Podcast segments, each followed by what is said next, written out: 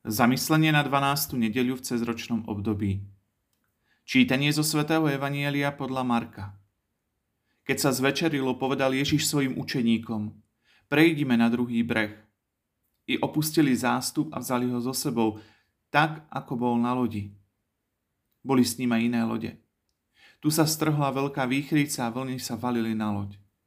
Takže sa loď až naplňala. On bol v zadnej časti lode a spal na poduške. Zobudili ho a povedali mu, Učiteľ, nedbáš o to, že hynieme? On vstal, pohrozil vetru a povedal moru, Moč, učíš sa. Vietor prestal a nastalo veľké ticho. A im povedal, čo sa tak bojíte? Ešte stále nemáte vieru? Zmocnil sa ich veľký strach a jeden druhému hovorili, čo myslíš? Kto je to, že ho i vietor, i more poslúchajú? Dnes týchto dňoch burlivého počasia je evanelium vystavené otázkám. Ľudstvo prešlo drámami, ktoré sa ako prudké vlny prehnali jednotlivcami i celými dejinami, najmä v 20. storočí a v problémoch 21. storočia. Niekedy si nemôžeme pomôcť a pýtame sa, učiteľ, nedbáš o to, že hynieme? Ak naozaj existuješ, ak si náš otec, ako sa môžu diať takéto veci?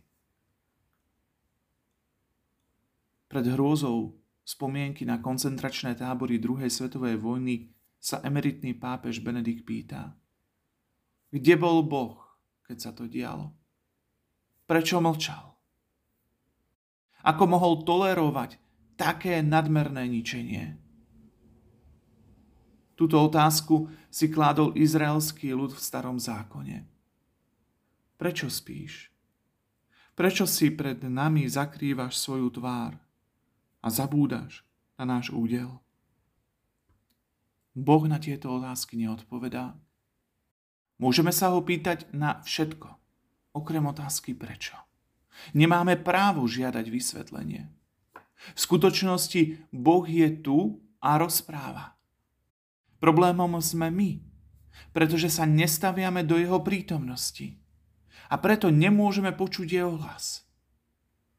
Nemôžeme rozlúštiť Božie tajomstvo, hovorí emeritný pápež Benedikt XVI. Môžeme vidieť len jeho fragmenty. A mýlime sa ak sa snažíme stať sudcami Boha a dejín. Ako takí by sme nebránili ľudstvo, ale skôr by sme prispievali k jeho zničeniu. Problém teda nespočíva v tom, či Boh existuje, alebo tu je s nami, alebo nie je. Problém je v tom, že žijeme, ako by neexistoval. Tu je Božia odpoveď. Prečo sa bojíte? Ako to, že nemáte vieru? Toto Ježiš povedal svojim učeníkom. Povedal to aj svetej sestre Faustine Kovalskej. Céra moja, neboj sa. Ja som vždy s tebou. Aj keď sa zdá, že nie som.